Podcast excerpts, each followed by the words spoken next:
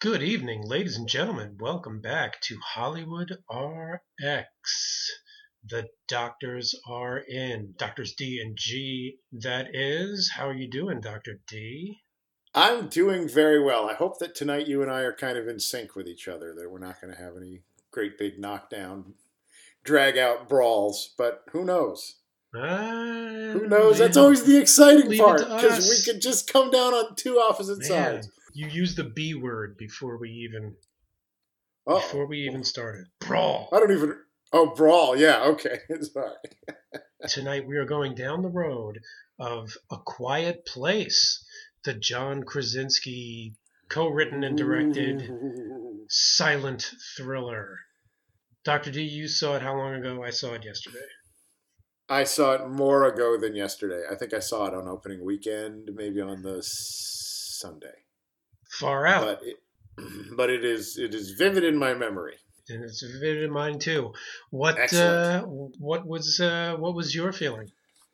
I had two two prongs of it. One is like how I felt when I was actually there, and now how I feel as it has gone.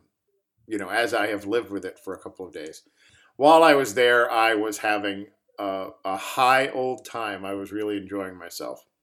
As was uh, my wife. She is the the thriller horror movie. I'm not sure how many genres this thing splits. I've heard even western. I heard somebody say western she was having a great time and that adds to my percentage so if i'm having like a like an 80% 82% she bumps it to 92 if i'm having a 95% good time she blows it over 100 so i was having a lot of fun i was having to be forgiving about a bunch of things as it went along and go i'll buy that for the fun that i'm having um, eventually i feel like i ended up doing a little bit too much of that but generally Hmm. speaking i had a great time watching it Interesting. Yes. How about you? I felt I feel you know our, our polarity has reversed a little bit tonight because Mm. You the way you felt with what you just described was how I felt with Black Panther. I was having a great time and Oh, I was willing right. to forgive a whole lot of stuff, whereas you were really incensed and by the laziness in certain respects, and that's exactly how I felt here. Is I liked the elements that I liked so much that it made me I was infuriated at at at the shortcuts and the little cheats that they were doing here and there. Okay. Yeah, it's like it was good. I thought it was good, definitely, but it Yeah. was like this could have been really amazing. I agree with you. I agree with you. I think it became like a good ride, but it fell short of like possibly even being like a masterpiece by shoring up a few of the uh, sort of I don't know. Yeah, in the right hands it could have. Oh, you say you don't Oh, think he, he no, was even well, no, no, oh, no, no. Oh, wait. No, no, no, no, no, no, no, no. That came out wrong. I didn't mean that Krasinski didn't do a good job. He did a great job. Okay. Okay.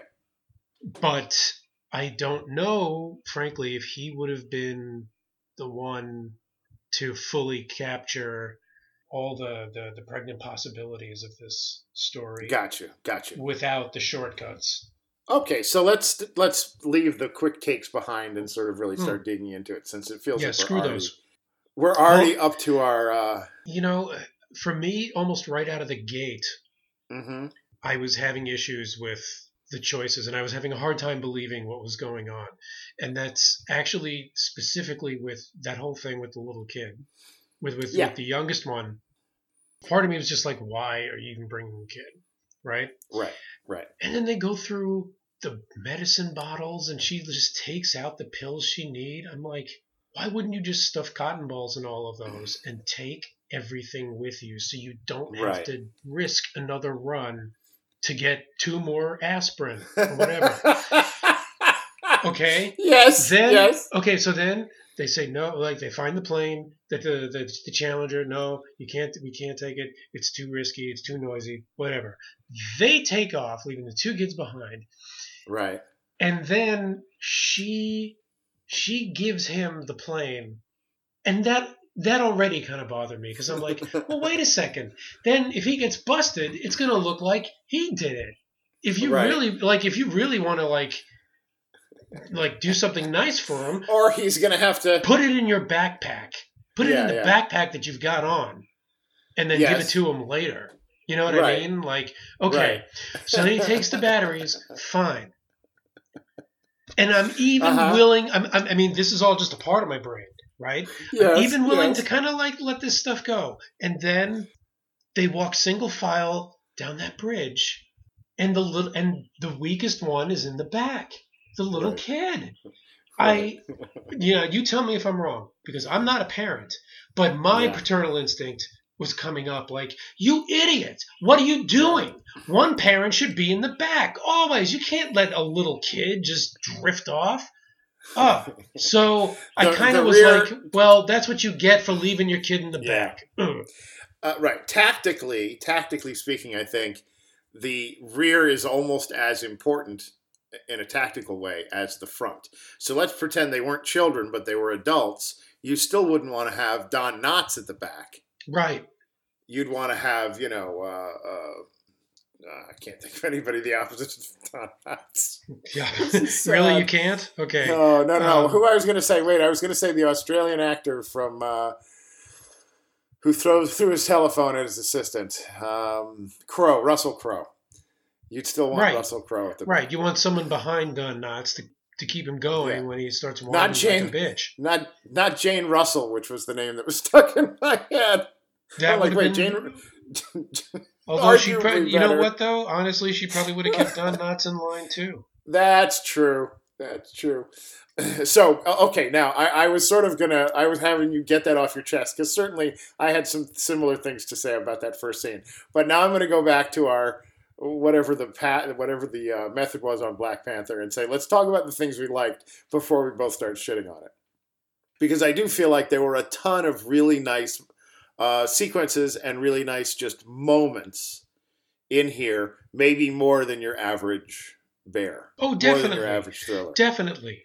And I think just the the premise itself of you know you can't make any noise Yes. is, However, is a really exciting one because we make noise all day long, even when we're not thinking about it. Even my my stomach, my throat makes a noise. You know, I have my mouth Yeah. open and I hear a gurgling noise. I'm like, oh Jesus! I loved the emphasis on silence of, of On ambient yeah. sound. I really Right. like that. However, I believe that they cheated a lot Mhm. in, in in moments. If it was more apparent that it was shot silent and mixed as you know and remixed oh, post- I see. post shooting as as little as possible, then that would have been really interesting to me because there is, has to be a level of noise that doesn't of low noise that doesn't attract them. Otherwise, every you know twig that falls from a tree is Right. going to set them off. You know, Right, right. I, I I find it hard to believe that after 89 days that there's a an old fashioned bicycle still standing upright in front of that drugstore. uh, You know, sure. There's so sure. many things that could just tip over or, or fall or whatever, you know, while you just happen to be around. That, it, yeah, it just wasn't. right that you you would almost need to go through and even before you went into the store you, I'm, if I'm following your logic correctly, they would have had to approach the store and go, "Oh shit, that bicycle is standing up and could fall over. We need to lay it down before we go inside Yeah, exactly. Right. because Exactly. we don't want to be trapped in there." Okay, And, Um, and and similarly, you don't let your your your your youngest one just wander aimlessly around the store. Either he's fucking tethered to you, or you Right. tell him to stay in one spot and shut no, the fuck I up. I understand. I think I think we've covered the the, Anyway. the flaws Anyway, in the no, first that's scene true. thoroughly. No, but I no, mean, that was but that was our example of going back and looking at the things about it we liked. There, no, no, it's yin yang. There, there's no, there's no like without a dislike. It doesn't matter what. Ah, it almost doesn't well. matter what scene you're talking about. No, hang on. It matters. The thing that- hold on. no, no, no, no, I'm not no, no. gonna. The thing- I'm not. Okay, Go okay, on. go ahead. I'm saying the scene where he comes over the hill and sees the red lights. That's. I love that. Yeah, no, that was great. Okay, That was- so that yeah, doesn't that have a was great. yang. That only has a yang or whatever it is. Okay, that only has a yin. Yes, okay. All right. Okay. Uh, he goes into the bathroom and finds blood in the bathtub, and his wife is gone, and he has an intensely emotional reaction to that. I loved that. Yeah, that was great. Okay, there was no flip side to that. Okay, Jesus. Okay, so no, I. I understand. Well, that's what I'm saying is that is that I want to get I want to shed ourselves at this moment of the things about it that we had to forgive while we were watching it or ignore or whatever, and just truly say here were some really special things that happened or that I responded to in some uh, the positive experience of the whole thing, and then we can go back and and tear it apart. You're, I won't go later. I won't go. Well, you said you'd like the thus and such. I'll go. Okay, yeah, this was the right. counterbalance Okay, to the. okay. thus and So such. then, so then, why don't you? Um, so, so why don't you keep going? You, you're, I will. doing a good riff on the positives. I will do that. I liked I liked the idea that they had the detail that they had kind of soft things on their Monopoly playing pieces. Cotton that's balls that's what attracted hard- me to this in the, from the trailer. Oh, really? Okay. Yeah. See, I again, I didn't really, uh, didn't really know what was going. All I knew was John John Krasinski, A Quiet Place, a horror thriller, and I was done. I didn't even want to see if they hear you, they'll hunt you, because that, you know, don't let them hear you would be as much as I needed. I didn't need the hear and hunt. Each each in red. Somebody The poetry. Their, uh, Yeah, Yeah. the slam poetry of uh, trailers. Somebody earned their copywriter Yeah, uh, exactly. uh, uh, salary that day. Johnson, have a cookie. Let's see. I thought this isn't about what was in the movie, it's about what was in the audience, which was quiet Yeah, in a way that you don't get to enjoy usually. it's there were true. two exceptions. I was eating popcorn and Doreen made me stop. For Good. which I was for which I was bitter about. You- well, but I doubled down I doubled down on my bitterness when she wouldn't stop talking. Usually we're in a movie and there's enough noise going on on the screen to barely cover her uh, uh, rather vocal inquiries about where did where did she get those shoes? Do you think or whatever? She doesn't mean in the fictional world. She means in the actual world. Um, so so I eventually had to stuff my bu- popcorn bucket over her head in order to uh, now, Adam, this, ad- that this down, but- episode is not about you know the trouble in my marriage. Not about you. You get that off your chest there. no, no, okay, that's fine. But aside from those two sources of noise being the doolies themselves, Yes. uh, it wasn't a. We weren't there at a time where it was a really packed theater, but it was a very quiet theater, and that was exciting. Um, I'm super tired of Transformers and uh, you know Avengers and all these movies that have uh, you know so much sound, just that it's just deafening Yeah. what's going on on the soundtrack, which I know is impressive from the side of keeping track of all those noises and all the sound editing that has to go on there. But this, you know, made you focus on the screen so much harder. Just be, it just made made me more hyper aware, and so it was a different viewing experience in that way.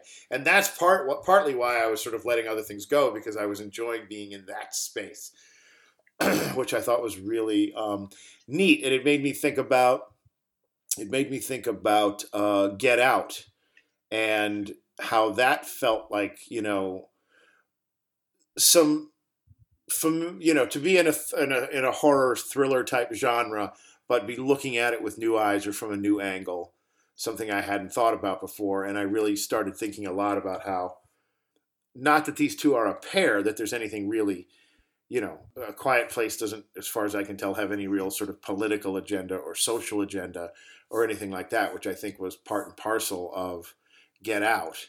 You know, Right. Get- what if Get what if, what if Get Out had been directed by you know, uh, what's that guy's name who does the Hostel, the movie, the Hostel movies, and Eli Roth. Eli Roth. What if it had been directed by Eli Roth? Oh my god. instead of instead of a black man with a sense of humor. How how then it would have the way in which you would receive it would be a different thing even if everything was exactly the same Hmm. i think. It wouldn't land in the same way. So anyway i'm trying to think if like some other really kind of special moments for me. I thought the moment i liked the idea that occasionally we'd we would see things from her pov but they would also do the sound of her POV, which is essentially now sound is gone.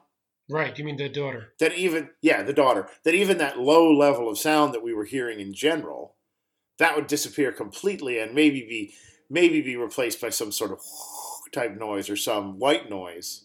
Or or some But- muffled sound like like Yeah. water clogging your ears.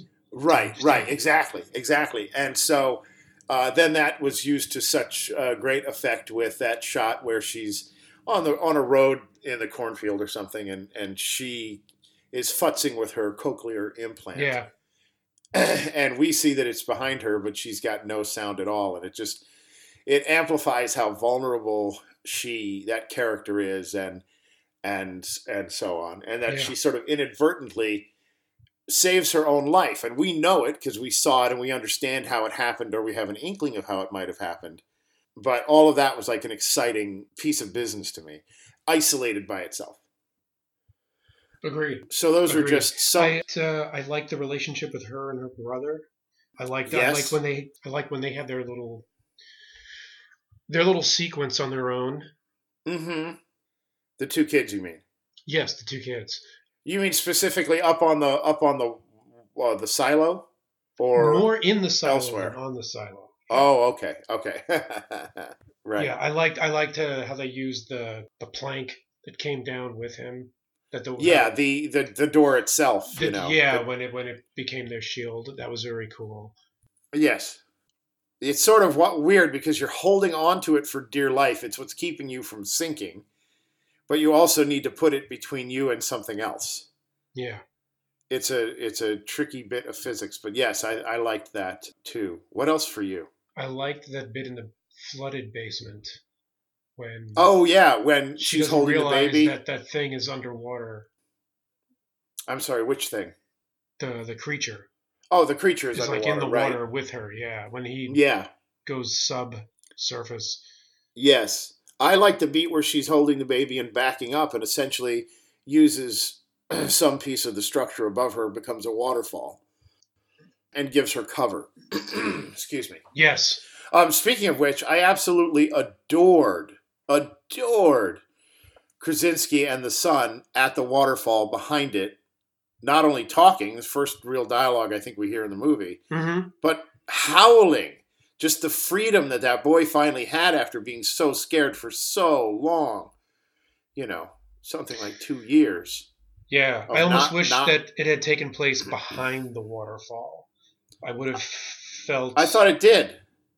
no. I thought well, they. I thought they ducked behind it. do. They go Doesn't behind it. Okay. I mean, I realize it's tough to have like that intimate a conversation, Yeah, but I, I uh, think it was, but I, I'm not sure. At least that's how it felt in my head. But you're you may very well be right.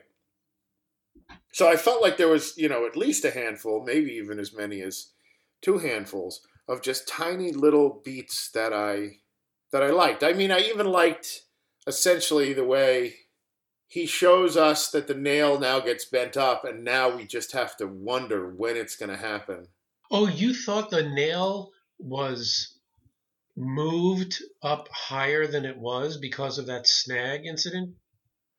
Yes, she she presumably, to my interpretation of it, she presumably bends the nail that had been pounded flat, bends it to the point where it's upright, pulling on the on her back. I didn't get that. I thought it was that when it was finally revealed to us, it was always Oh no, because then what purpose does? Because I'm like, what- how on earth would they have not noticed that or dealt with it before now?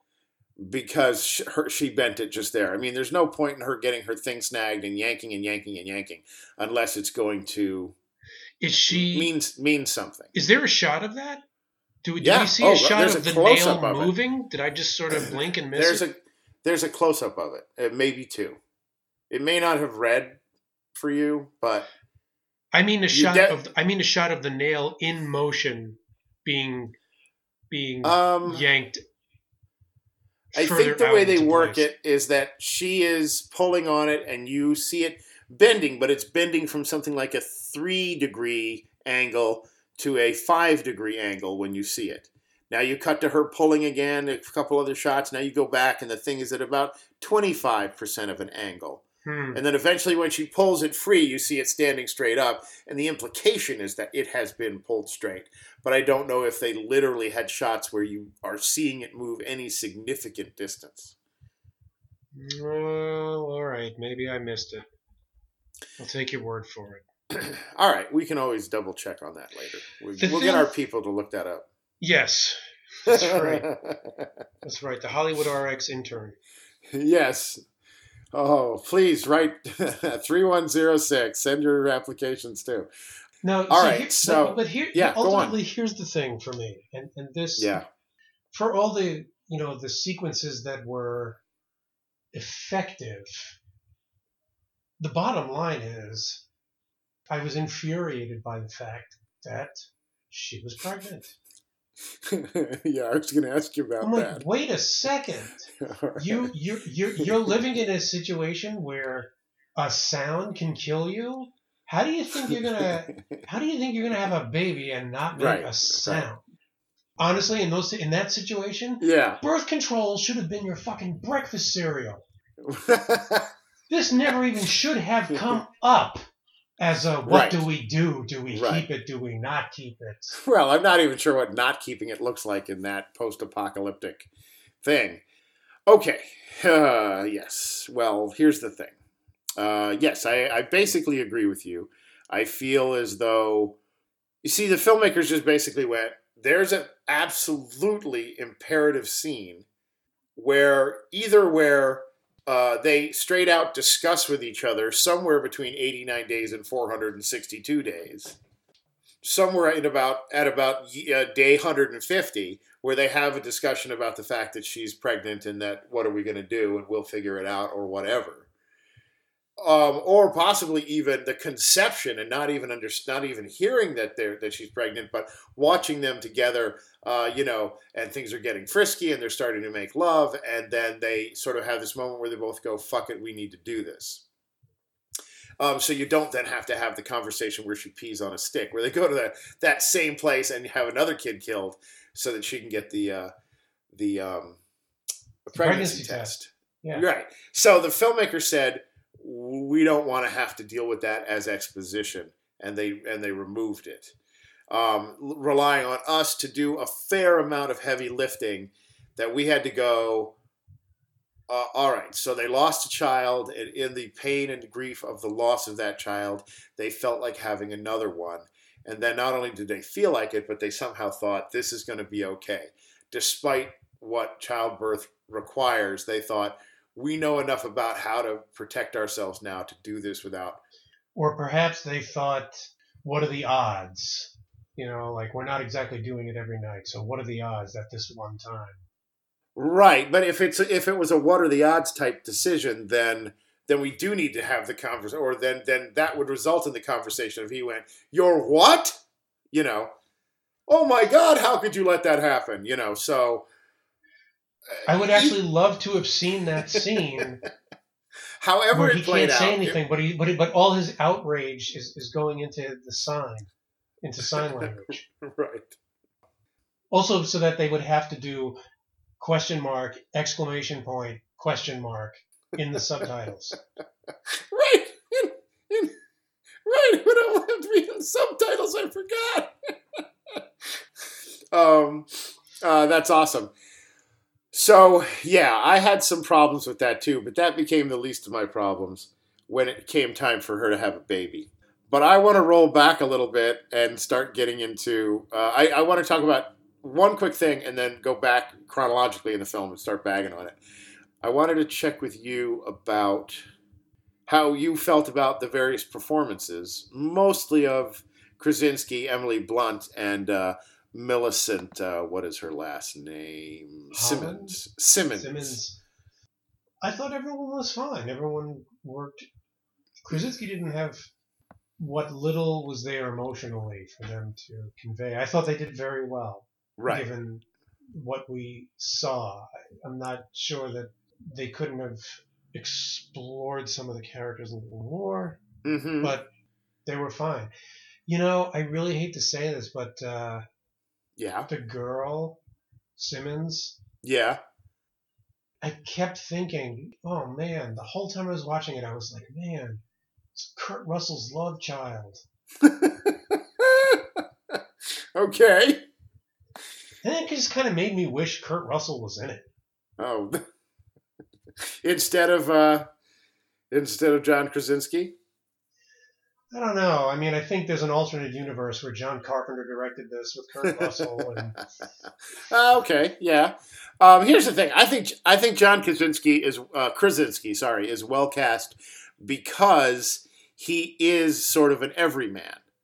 So if if it had been Bruce Willis or it had been Kurt Russell, their history True. as ass kickers would have made you go, oh, okay, he's gonna. There's no, he's untouchable somehow, which would have its own benefit because it would play against the you know surprise later on. If it was Bruce, Will- well, Bruce Willis, you might expect him to die because he has been willing to die in the past. But you know what I'm saying. If you put a, if you put Clint Eastwood in there, you put some kind of marquee guy, tough guy guy. Uh, uh, who's the one from the Fast and the Furious movies? Uh, Vin Diesel and his family. I'm sorry, it takes all the heart out of it when you try and do that. It's The Rock. Yeah, then if he, uh, when jo- when Krasinski stands there with a what did he have? Not a hoe. What did he pick up? An axe yeah, against a, a creature that they've already established basically is in is invulnerable to bullets.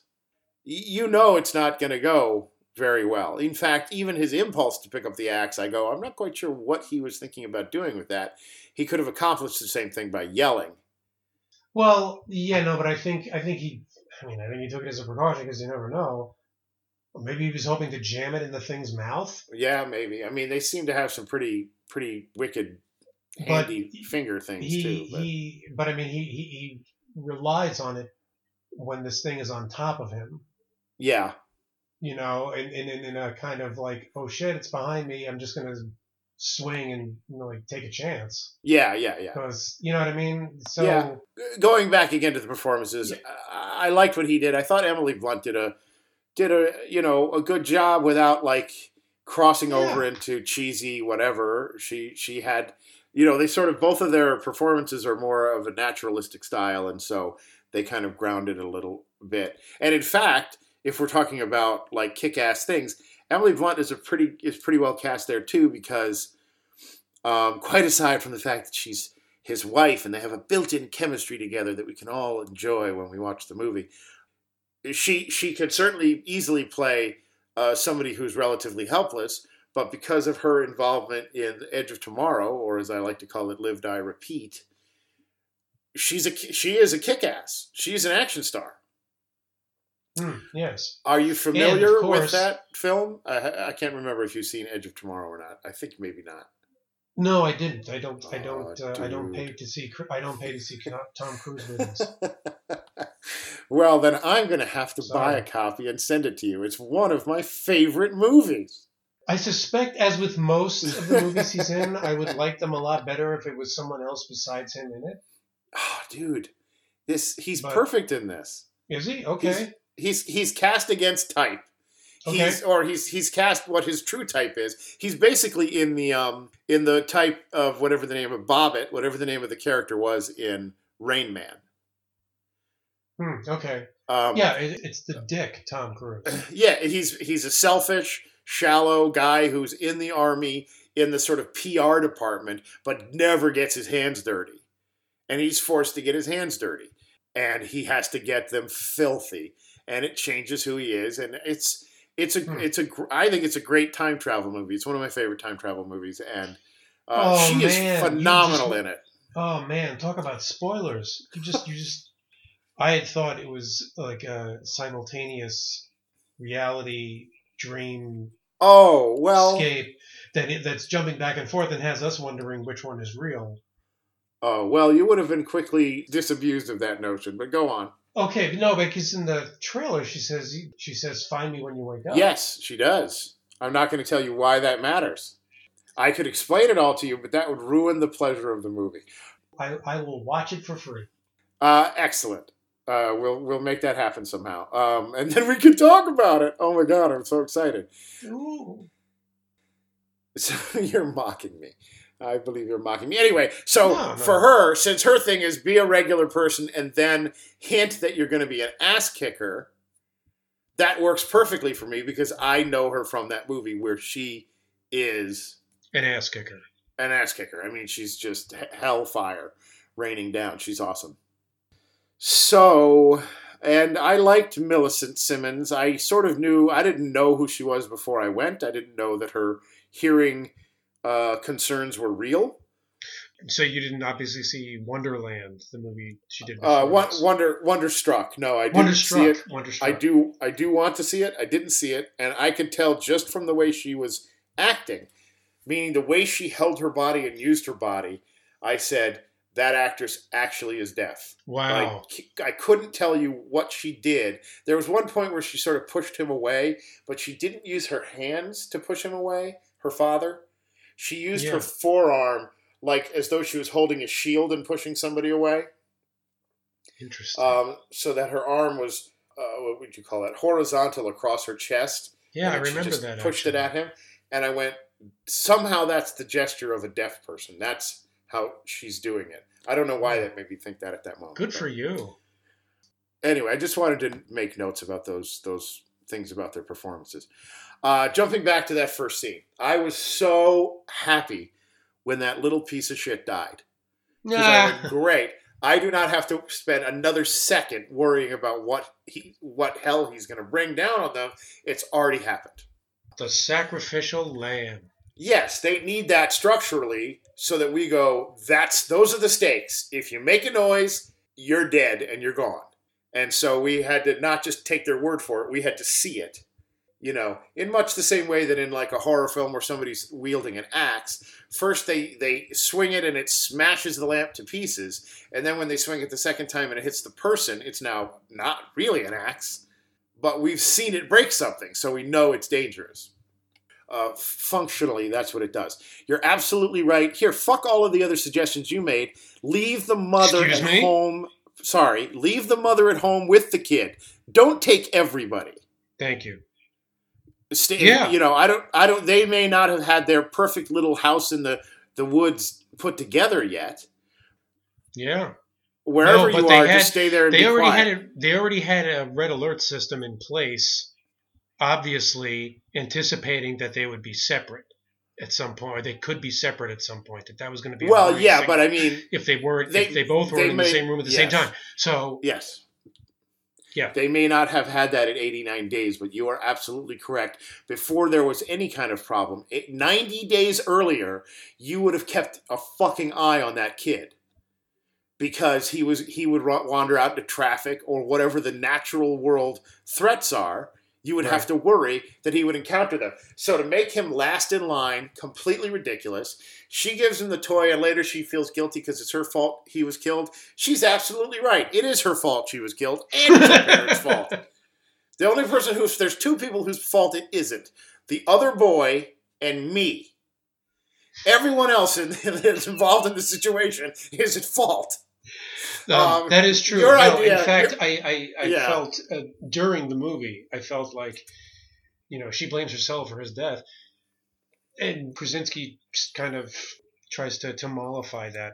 No, wait a minute. If anyone, shouldn't he also be feeling Yes. like Yes. a little like a he didn't child- run fast enough? He didn't get Yeah. there. He could have saved his kid. or he should have had somebody in back. I mean, absolutely. They all are, and presumably they all are Complicit. suffering and in grief. But They're all complicit.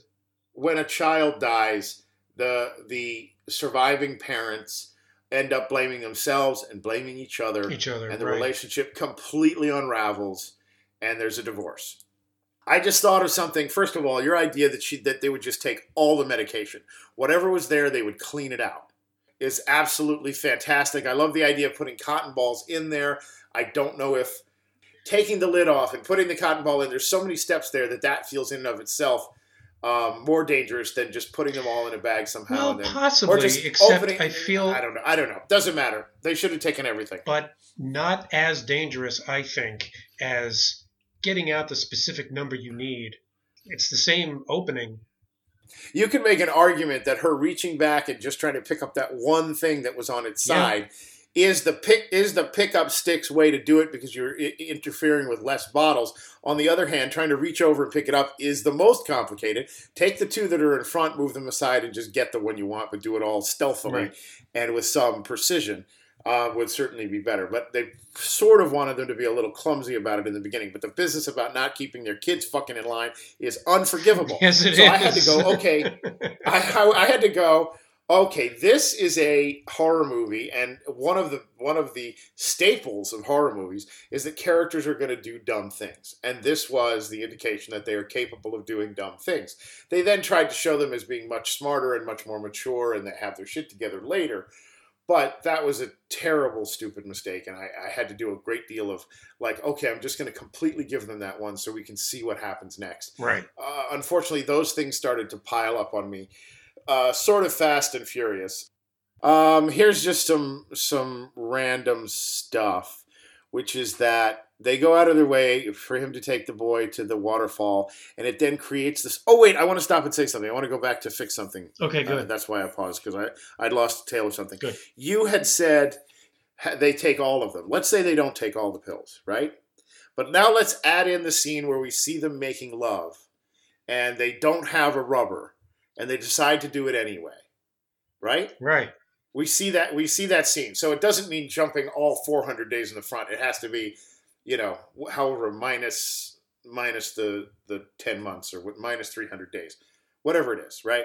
It's day 150. We see them bang it out, right? And it's baby making sex, right? They're really going for it, okay? Yeah. and then and then she wakes up in the morning and the bed is empty right? Uh, he's not next to her. And it's a little bit like oh dear where is he? So on and so forth. She goes down. He basically comes in from outside in such a way that you get the sense he was on a, a bit of a trip. And he comes back to her and he holds up his hand. He opens his hand. There's a pill in it. It's a morning after pill. Then you could deal with the idea. You don't even need words. In my version, Yes. they would be starting to get it on, yes. Has uh, hot and heavy baby making style, yeah And then- yes and and they stop and look at each other, and he kind of looks off, and then we just cut to the drugstore sign, and then back to his miserable face. Something like that before. I got you. I got you. Like that was funny. I'm sorry. I'm sorry I didn't jump at the right point. Yeah, I didn't mean to go all all Sergei Eisenstein on you yeah, exactly. My, no, my, my collision montage theory of uh, Battleship Potemkin. Right. Yeah. Oh my god. Um, uh, so anyway, that was just one little thing that had, had crossed my mind that there were ways to, to play with that that idea rather than just ignore it completely. But I understand that it slows down the whole let's keep this moving forward type thing and let the audience worry about it, which is didn't make us happy. So when we had to, and I had to wrestle with that, okay. Here's the thing. There's a lot of discussion in my group about how I mean, like, I know in film you can compress time. And we were cutting away from her to other areas of action, like the field, where the kids were each having their own encounters with monsters. And and John, as he was, you know, doing his whatever it was, right? And so we're cutting between all these areas of action. Now, unless this is um, unless this is oh god, I'm so bad at this. Uh Stephen um Hawking. no, this is going to be a good game because you're just going to keep saying people with the last name Steven, and then we'll have to put them all on the list. Um, Steven Spielberg. no, no, no. from the from the Batman series, he directed the Batman series. I can't think of his last name. Christopher Nolan. Christopher Nolan. His name was Steven. Oh well, there's an ST. I can see how. yes, there you go. Christopher Nolan. Uh, shit. So we have these different areas of action, and it's not Christopher Nolan, where each area is taking place in its own time zone. In, a, in time is spilling out in a different pace in each of these areas. Presumably, they're all happening sim- simultaneously, and presumably, Such she, is the grammar of film. yes, and presumably, she had that baby in about eight and a half minutes. That was a pretty speedy delivery. It was for ins- a non for even for a third time. for a third time unless you know it's just it's just crazy how quickly she had it and even if she can manage to get through it without making a noise without Mhm. doing the breathing you're supposed to do and everything else and, and that was fine we had Mhm. lots of close-ups of her and i think those close-ups were supposed to convey now a baby is coming out of her but i couldn't tell she Mhm. wasn't making the baby em- emerging face uh, more, more clearly enough for me Well, that's how good she is. She doesn't Right. have to make it. There's a very good likelihood that the baby will make a noise once it's born. Exactly. So so even if you manage to dodge all those other bullets, and I know their plan wasn't for her to have it, you know, early. Uh, that they, they had a sound a soundish proof area they were going to do it and then they were going to throw it in a baby coffin oh my god um, that um, that that with just his little oxygen mask. he with his little oxygen mask so that he could cry but not make noise and he could still breathe oh they thought of everything Yeah, they thought to take that from the drugstore. right well no no they had to go back on a separate trip Well, at least once. right. Well, what'd be funny is maybe they had six kids at the beginning of the the beginning of the um, the uh, in- invasion, and we only picked them up after they lost the the third one. That's right. It should have been called a quiet Brady place. Yeah, right. So that thing was another thing that really bothered because now we have this baby, this miraculously Yeah. silent baby that we have to worry about as well. I As soon- guess as soon as we saw, as soon as we saw she was pregnant, I was like, "You idiots!" Right, right. Um, let me ask you a question. Do you think was the purpose of her stepping on the nail story wise? Did that bring on the early labor? Oh well, She um, she because I confess I don't I don't know I don't know about those Right. sorts of things. because I feel like having somebody step on a nail and then have them give birth seems like why bother with the nail? It's inconsequential in relation to the larger problem. But I guess somebody I at a have to- meeting must have said they she can't just suddenly start giving birth early or or you know, he wouldn't go away on his road trip if she were about to give birth, and she can't just suddenly give birth early without a reason, or it's just way Yeah. too convenient No, no, for no. us. You you you're absolutely correct for the setup that they gave the nail. It Yes. there was not the payoff when it when it finally showed up. Right. You know, and frankly, why didn't the creature step on Well, that's just it. Is I figured, okay, she was feet? she was able to tell the kids to watch out for the nail by signing to them, and we didn't see that, so they didn't step on the nail. But I just kept waiting to see who else would step on the nail, including the creature. I thought this will be. I'll get up and walk out if the creature steps on the nail. On the other hand, there's no way the creature shouldn't step on the nail. In fact. It should step on the nail, and because it is impervious, it should drive the nail through the floor in the other direction. So we're all sitting there waiting to see the the creature get its foot pierced, and it doesn't get pierced. Anyway, I was spitballing that. Yeah, you know what? When the creature steps on it, it ironically bends it back, Bends it back down. it should have been. and no one gets hurt by it again. Roll That's the credits. so, oh, the irony. so I had a bunch of issues around Yeah. that, and I didn't really understand like why the kids weren't allowed to go into his secret room where he had his crazy stuff on the boards. Here's one of the things I absolutely hated. I just forgot, just remembered it now. We see her out in the field, and we see the monster, and we see her fucking with her ear thing, and it's bothering her, and she turns it off, and it gets closer, and she turns it back on, and it runs away because the frequency of this one is just terrible for it, and it runs off. So wow, now we Yeah. know, or almost everybody in the audience should know that that's what's doing it. And then Correct. we see it a second time. We see it happen a second time where she's like somewhere in the house or something. I don't remember what it was. Where similarly, we see that it's definitely being affected by her earpiece, even if she doesn't realize why it's running away. Right. It backs off of her, and wow, somehow that's a miracle. So now we've seen her spared twice, and even the slowest of us in the audience now know that it's the headpiece, okay? And then we have this painful, painful John Hughes level. Who's the other one who did Sixth Sense? Uh, M. Night Shyamalan. Shyamalan, Yes. Yeah. Uh, this painful sequence where she is looking at the board in his office and looking at the thing and she's putting it all together and it requires six or eight shots for her for us to demonstrate how she puts it together how she's catching up with us. For me each of those shots was more painful because i was just waiting for her to get to me. And i do feel like that could have been compressed somehow but i think it's That's also true. just Yeah, in case the way it was laid out, in it was case- not, it was not anticipating a smart audience. Right, in case there's absolutely, you know, at least a handful of idiots out there, we're going to have to show it piece by piece as though the girl is putting it together in silence so that, you know, she can take her action and do her thing. And her action and her thing was fine. But I just found that really that's I always say I know I said it to you before, and I don't know if the audience has heard me say this before or not. Our listeners, not audience, listeners, that as in John Hughes Planes, Trains, and Automobiles, where we have to watch Steve Martin and see a montage of different scenes and things that John Candy said.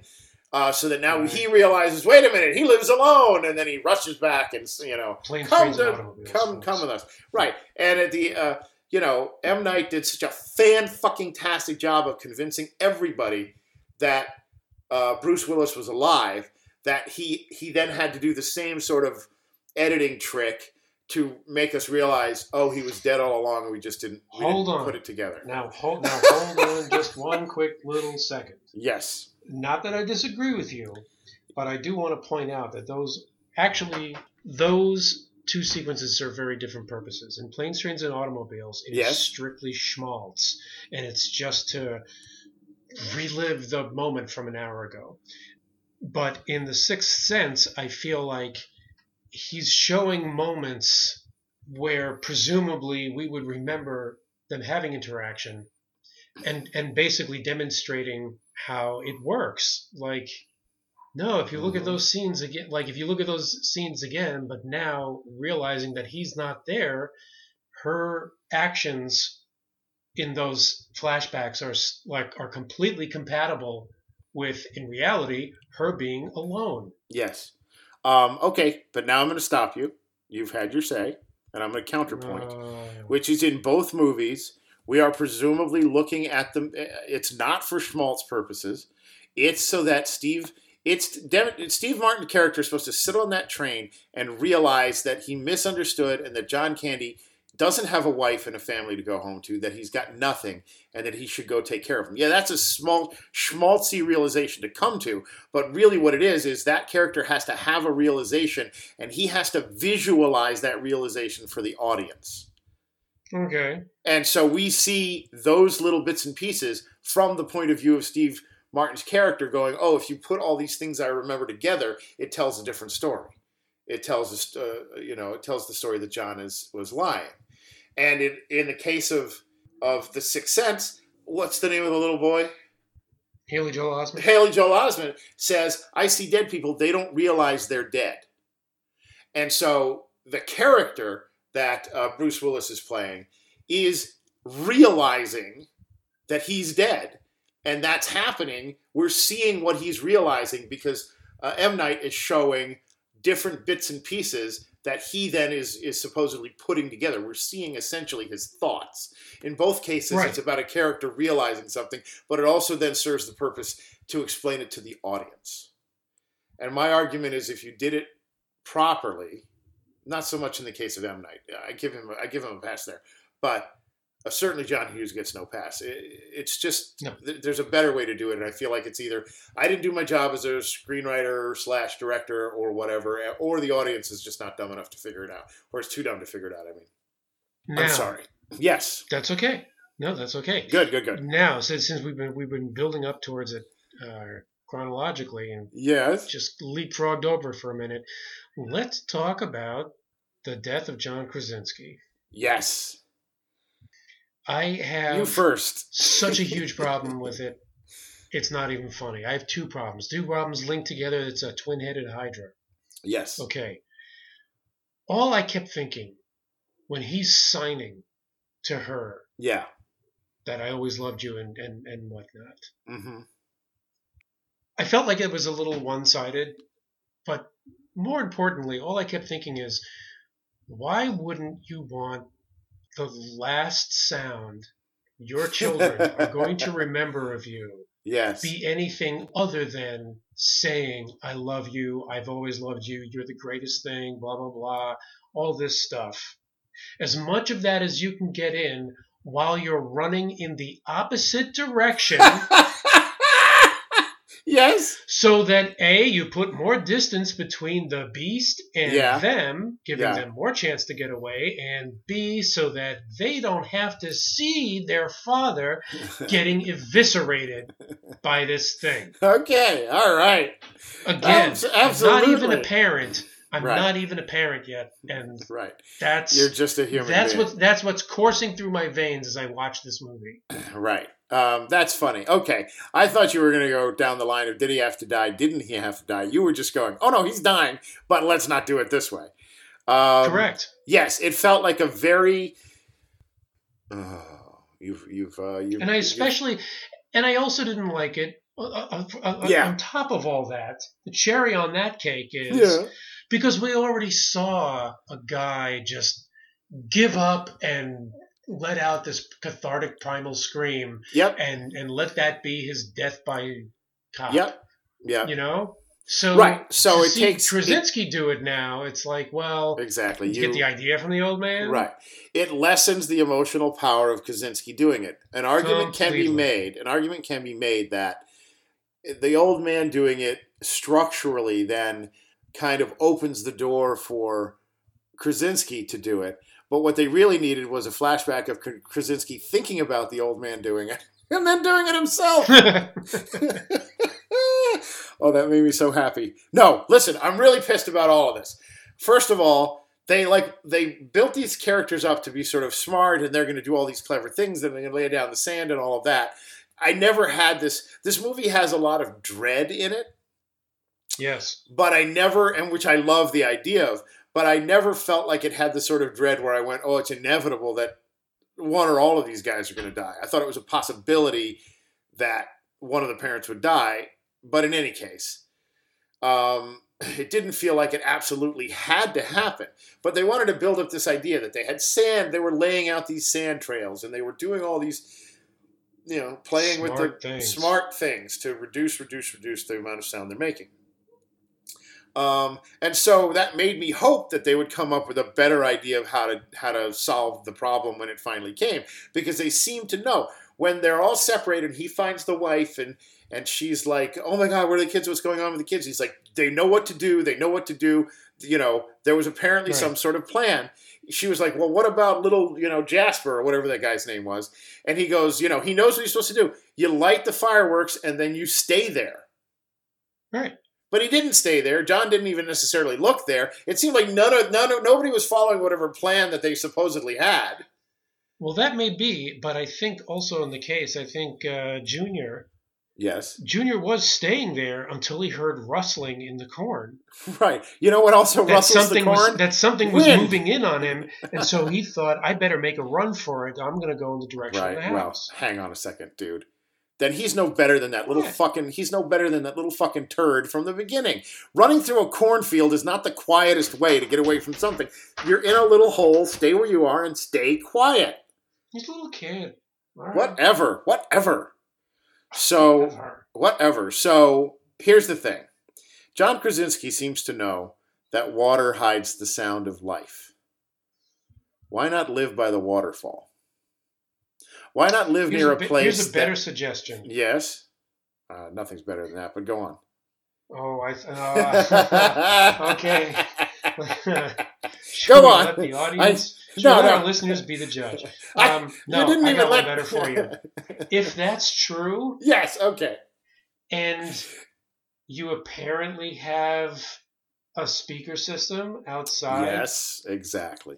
why not just play ambient waterfall at high volume? Or yes, And you are. secured Yeah. a sonic perimeter Yeah. that they will not enter.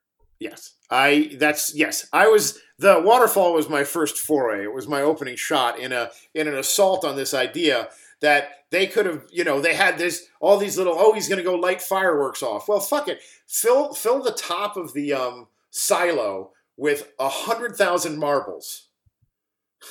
and set up a system by which if the creatures are coming, you do a p- push the button, pull a lever, and those marbles drop inside not into corn but into an empty metal silo that'll make a lot of noise and bring the things you know there's like a million different ways they could have done to uh, to Yeah. rig things Well, and yeah. or just audio wise just had a had a constant source of noise that the the things would investigate in the beginning and then they would become bored of those sounds and they would leave them alone question. Yes Shit, I forgot what it was. so my feeling was I, I yeah go on Um, Okay, question. Yes. If if the hearing is on these things is so sharp that you know if you if, if you fart you're dead right Yeah, they're gonna right. just come out of nowhere at this blinding fury and snatch you up right Yes. Well then it would seem to me that fireworks are not a good idea because fireworks make the noise while they're in the air so wouldn't these supersonic hearing creatures realize that's a noise coming from way up in the sky that's not the Right. Like- right. I certainly think it's they, a yeah. they then they all should have started to magically fly up to that noise. No, they're not going to do that because they don't fly. So right. It it, seems seemed, like a it would seem to me like you you would you would want to shoot off like a noisemaker or something that's going to at a distance be Mhm. at ground level when it's making the distraction. Right. I, I agree completely. I, I absolutely agree that the fireworks were visually a great idea to have a shot of, you know, uh, John Krasinski running down a road past a cornfield with fireworks in the background and he's got a he's got a shotgun in his hand and and it's all these sort of like what is going on here? It makes a great image uh, to see in a trailer or whatever, but it doesn't it doesn't necessarily follow that it it sort of hinted at this idea was oh they were smart and they prepared, but then there was nothing else to really back that up. So I suppose he did deserve to die, but I didn't want to see him die. I wanted to see them find a did you feel about the smart way out of it. How'd you feel about them having a shotgun as like a last resort? Well, I felt like it was more for us than for them because they had established that these the shotgun isn't going to do any good to these things. And so ha- grabbing it and having it. I mean, he might have grabbed it because there was a possibility that it wasn't the creatures, but it was human beings who had come and caused trouble. Yeah, except they would call his bluff, saying, "What are you going to do? Shoot me?" And then have these guys come over and eat you. I understand. oh no, because they would, I guess, go to the. Well, yeah, if they went to the exact sound source, then it would be where the the hammer hits the shell. So, Right, right. So, I mean, I'm not sure what he was gaining by grabbing that and going through the house. It looks a lot better than him walking through with a feather duster. I mean, it makes a better shot, a more exciting beat, but I don't really understand what the character was thinking unless he was thinking that there might be humans or there might be bears. There might be something that. Or I guess, or actually, you know what? To be fair, maybe the thinking is is okay if we're up against one, and maybe one shot does it, we'll just freeze and hold our breaths when the Yeah, others who are right. attracted by that noise come around. Right. All right, maybe it's not. I mean, it's the last resort. I guess. What the fuck else? All right. So so then then we're now down to sort of the very end. Part of it was to establish the shotgun, just flat out establish it. I think because they they had it again at the very end and they needed it at the very end for the story. So. Um, in any case, so what we learn is that the girls uh, implant and the feedback that it creates causes these things, their armor plating, to shimmer or shiver in such a way, to flash flash out in such a way that it then exposes them and makes them vulnerable to the shotgun blast. Yes. Okay. Right. And- it, it, it, the armor kind of. Yeah, it's like it's like from- raising yeah. the visor on your armor. Um, Right. There's like a now you've got this. They had a slightly bigger hole in that case. You should pardon the expression. So, um, so, Why? so she sh- she shoots it. It's dead. That's fantastic news. That's a hooray. And what bothered me subsequent to that was, you know, basically it's like, you know, then you see shots that the other two are running in. So now we know, oh no, we're, you know, it's it, it's not over yet. I just don't know how many shells are in that gun. I'm going to assume there's at least that it held four. It did not look like the kind of gun that held eight. It looked like maybe the kind of gun that held two, in which case she was going to be one shell short. So I'll just assume she has enough shells because they leave it on her racking the the uh, you know shell into the chamber uh, with that you know fantastic sound. Yeah. You know, bring them on, here, let them in, whatever it is. So, So. Couple things I want to talk about. Uh, not not big extended things, but there were other things that I've other movies I've thought about since then. Even while I was sitting and watching it. Oh yeah, yeah. Let's them. hear them. Yeah, let's hear I, I was thinking about first of all, wait until dark. from 1967, uh, starring Audrey Hepburn, Alan Arkin, Richard Crenna, Yes. based on a play uh, turned into a screenplay. It's about a uh, the description here: a recently blinded woman is terrorized by a trio of thugs while they search for a heroin stuffed doll that they believe is in her apartment. And so it's this idea, or this idea that here's somebody with a particular limitation. In her case, it's it's she's blind, and so they can be in her room without her seeing them. And so it creates some of that same sort of tension that we have with M- Millicent's character and you Mhm. know and the creatures. And so it- that and I remember watching that movie and having a pretty good time. I didn't watch it in 1967. I probably watched it in the early 80s or mid 80s. Have you seen it? I actually have not. I, I've Okay. seen clips, and I know the film. I mean, I know the film you're talking about. Right, right. But, um, no, I actually never did get around to that. one. you know, it's a very it's a a young Alan Arkin, and he is, uh, you know, everyone does a kind of a serviceable job, and it was it was kind of fun, but. The, the goal when they take a play and they move it to the screen often is to open it up somehow and, and make it Yeah. so that it's not all just in one room as it might be on stage. And here it's all in one room, but it doesn't have any real grit to it. You, know, you're sort of aware the whole time that it's a set. It might as well be a play. But I still, I still kind of like it. I have affinity for it. Um, and just speaking of Alan Arkin, have you ever seen The Russians Are Coming? The Russians Are Coming? Oh. I can't tell what that oh, noise yeah, means. man. Yes with uh oh no I forgot his name uh Rob Reiner's dad uh, Carl Reiner Carl Reiner. Carl Reiner and it's that's that perfect kind of 60s sort of big sort of wacky comedy not quite Mad Mad Mad World or whatever but No, but in that know, in that league, definitely. yeah it definitely feels a bit like that broad So- broad farce. so apparently you hated it but I was Oh, I say did. Whittaker Volt. Let me tell you something, Whittaker Volt. Um, because when he first asked him what's your name, he says Whittaker, uh, Walt. So he becomes Whittaker Volt as he's speaking to Alan Arkin, who plays a, a Russian submarine captain, I think, or something. I kind of, I, I have a soft spot for that movie as well. So I'm I sorry. don't know. In these times, maybe it's ripe for. Oh, uh, that's a true. re- a Bring it back. Bring it back. So I know I Um, mentioned Get Out, but there's also another one that is much more recent, 2017, uh, starring the uh, eye candy Joel Edgerton. Um, is the only uh, person whose name in it you would recognize. I think it's a, a family in a house, sort of trapped, sort of in a house type scenario. Uh, it's a movie called It Comes at Night. Have you seen that? No. Secure within a desolate home as an unnatural threat terrorizes the world, a man has established a tenuous domestic order with his wife and son. Then a desperate young family arrives seeking refuge. Uh, it's a good movie. I mean, you can hear how it has some similarities, that there's some sort of external threat to the family's well being. And that they have they have to live their life in a very because it comes at night, right?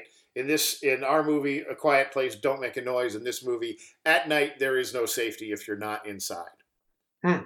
and that everything is limited because supplies are running out and so on and so forth so when a family turns up saying hey we need you know can we share this space with you it's a really hard choice to make and it's a it's a, a good scary movie that really does look a bit at who people are and how they behave and so on and so forth. I do uh, recommend it, and I'm so glad that you haven't seen it, and I'm thinking maybe others listening haven't seen it. So go out and find that one. You can skip. Okay. Uh, you can skip. Uh, Wait until dark, and you can you know go ahead and skip Russians are coming while you're at it. But uh, it comes at night. It would be a good companion piece for this movie. Oh, interesting. And you, and it might it might end up having some of those same things where you go, well, wait a minute, why would they this when they're that? And it, you know, that definitely could be in there. Uh, I wanted to touch really briefly on something, which is that Before you do, yeah, yeah, yeah, yeah. do- Go ahead, go ahead. if if, let me counter. I thought of a couple of movies also. Oh yeah, yeah. Probably unconventional ones. Um, Good. one one was um, Castaway, that the Bob Zemeckis film with uh, Sure. Tom Hanks. Sure. Be- Just because there was such an extended period of time with no dialogue, but just sound. Right. Right. Now, granted, it didn't necessarily, you know, except for one joke with the falling coconut, it didn't really use sound as a communicative advice, device. It was just Right. there was just no dialogue, which was refreshing. hmm And then the other one was uh, a film from the late 80s, I think 87 or 88. Yeah. If you remember this movie called Dead Calm. I remember the movie. T- I remember the title, but I can't think of what it is. Tell me. Sam Neill, very young Nicole Kidman. It's her first. Is this them on the boat? actually. Yep. oh, Billy Zane on dude, that's awesome! Yes. That Oh. too. There's a there there are long stretches without dialogue, Yes. and the sound becomes a very oppressive figure. Good call, Nicole Unlike this Kidman. film, where I felt like sound was mixed down conveniently at a lot of occasions. Mm, okay. You feel like the the sound is more realistically played in Dead Calm. Well, you know, yes. I mean, I think there's also something to be said for the sensitivity to vibration that the deaf apparently have. Right, and you So did presumably, mention these creatures would, would, would sense vibrations around them too. I mean, at one point, he's going through the house and he knows to put his claw hand on a on a banister.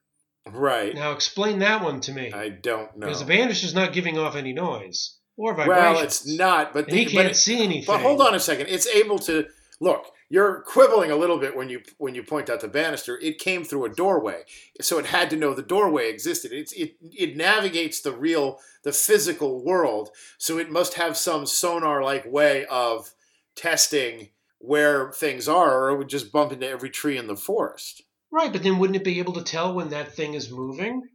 Yes, it would probably. So Then standing absolutely think still I don't is think as important. half of I don't think half the scenes involve where where human beings are being silent and there's a creature around Uh-huh. work if you if you apply that deep a logic to it. okay. That that's and and you know what that actually that kind of crystallizes how I feel about the movie in general. I feel like it was it was well done. It's it's good to look at. Right. if you buy the set of rules that they say exist for that world to happen, then it, it holds its own sort of, but any kind of real pressure on those rules kind of unravels the thing. Yeah, it, be, it became like the Swiss Family Robinson version of this story. right. Did Swiss to- Family Robinson. Right, exactly. Did you mention Billy Zane when you were talking about Dead Calm? Uh, I, I I think I, I dropped his name in as you Okay. were realizing is- that that was the movie. Gotcha. He was phenomenal in that as well. It's a that's a really good movie. Thank you for bringing it up. Yeah, Under- sure. under any circumstances thank you i just wanted to touch on the fact that and there was Yes. a little a couple of trivia things too this uh, movie was it, john krasinski has a screenwriting credit on it but he is not the original writer No, it's two guys, right? yeah bryan woods and scott beck wrote their original uh, screenplay had one line of dialogue in it i'd actually be interested in reading that script I would be I would be interested in reading that too, if only for the one line. Yeah, exactly. And where it came. And you know what? It was probably when he was sacrificing himself because that's when you want him to say something. But anyway, Yeah, and, and you know what? I bet the line is "I love you." right, The last thing you'd want your hear your kids to remember you saying. right. Uh, John Krasinski at some point played the monster in a motion capture suit. Oh, nice. in a few Take of that, Andy. Serkis. um, and let's see. Krasinski had uh, received a tweet from Stephen King.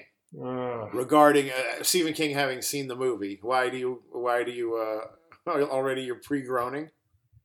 just because it's Stephen King. But go ahead. A Quiet Place is an extraordinary piece of work, terrific acting, but the main thing is the silence and how you make the camera's eye open wide in a way few movies manage. And I thought that was a fair. It sort of spoke to that kind of experience I was having, where I like my my senses were heightened while I was watching it. Yes. Like like you said, to your point before, it was nice to have a movie that, as opposed to obliterating our ears with a repressibly loud You're right. level of noise. It's just a cacophony at the end of those in those battle Yeah. scenes with buildings falling and armor being punched and everything else. This is Right. rather long. I'm going to try to parse it out, but um, Paramount Pictures when when Beck and Woods originally you know got the script there or whatever. um, intended to incorporate the, uh, A Quiet Place into the studio's Cloverfield universe. Oh, Clover- sure. Cloverfield was a movie I was thinking of while I was watching this Yes. as well.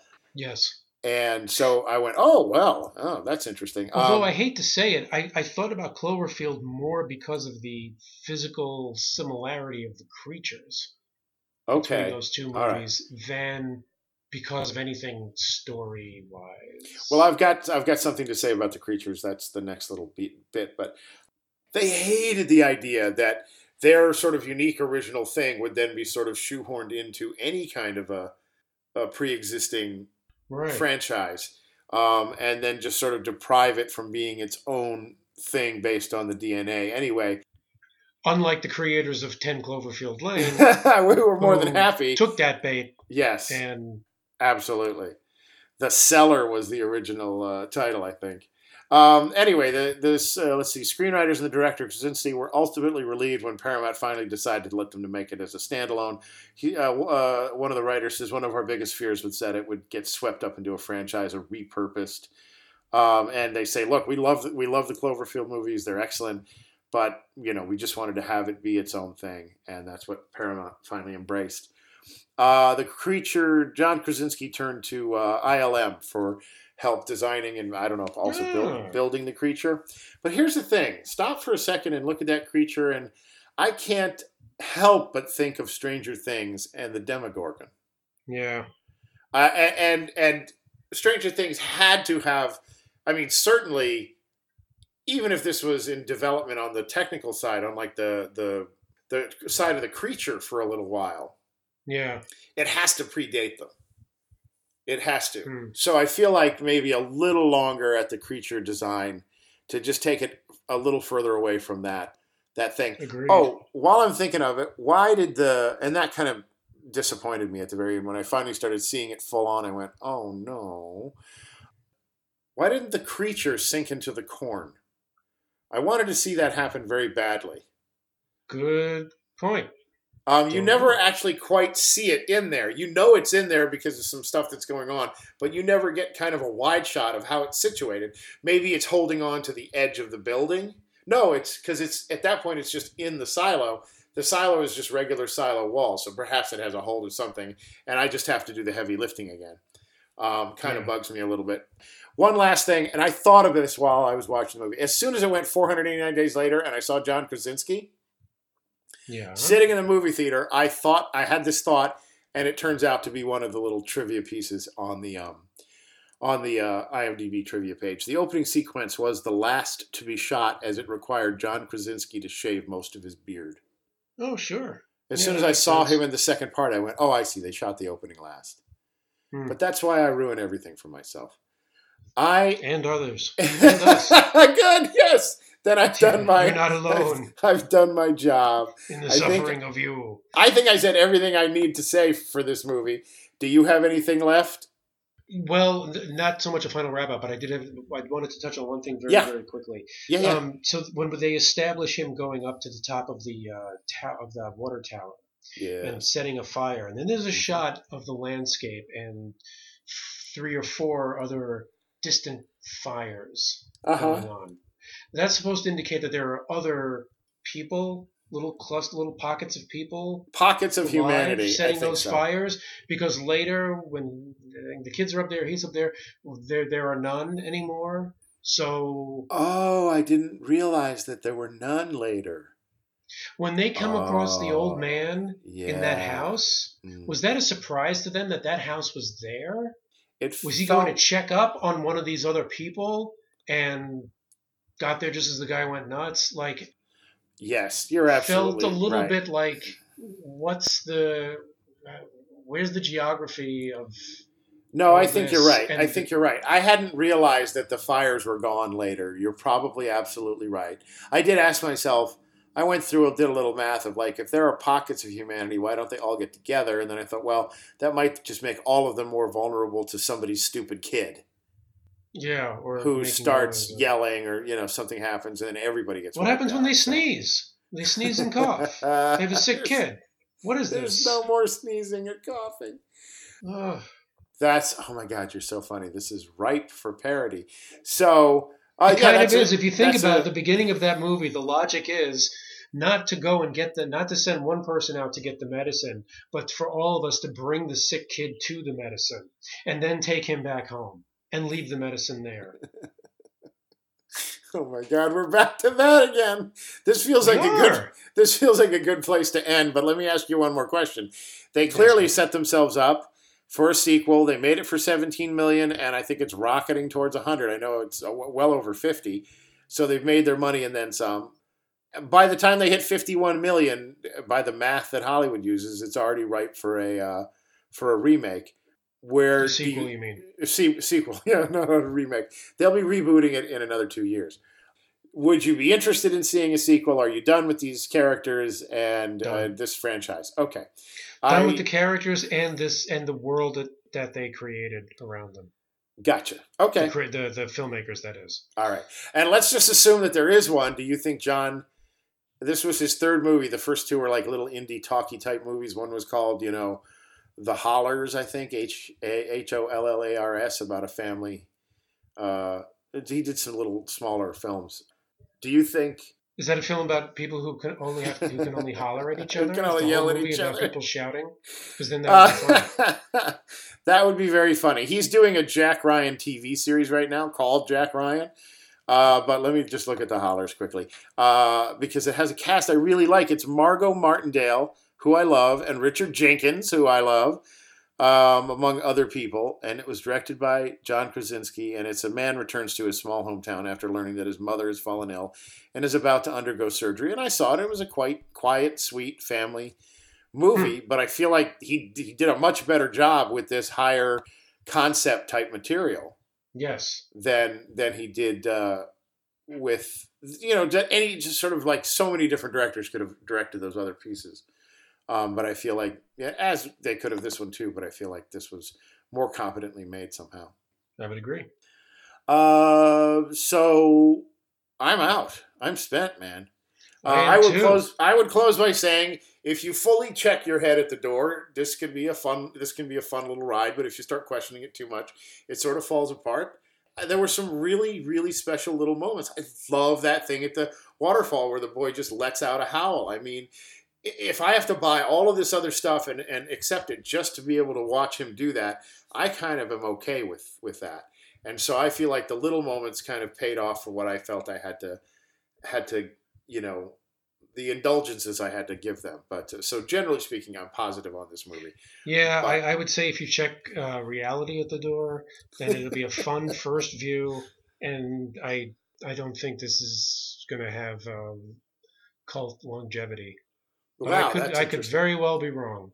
Right. And well, here's the thing though. I would say if you haven't look, if you haven't seen it, you're not listening to this. But I don't think this is something you should sit at home and watch. No. I think you should be in a room with other people. well, frankly, that's how I felt about the Blair Witch Project, the very first one. I felt like that was very effective up on the big screen when right. you were immersed right. in that environment and that point of view. But it doesn't work on TV, and Right. right. to some extent, I Well- feel that here too. But I feel obligated, but I, I'm not going to. I don't think, considering how far into this we are, to talk about my Blair Witch experience, which I think is uh, worth noting if I haven't done it on the show already. uh, you, you and I, our, our Blair Witch experience is somewhat connected, so uh, it could be an We'll do it episode another all of its own. I had I had some nerve dropping it at you know at the This- mark at which I did, which is fastly approaching the length of A Quiet Place itself. So we really Uh, this is true. We need to stop. Uh, ladies and gentlemen, we'd like to thank you for listening. For now and until next time, the doctors are out.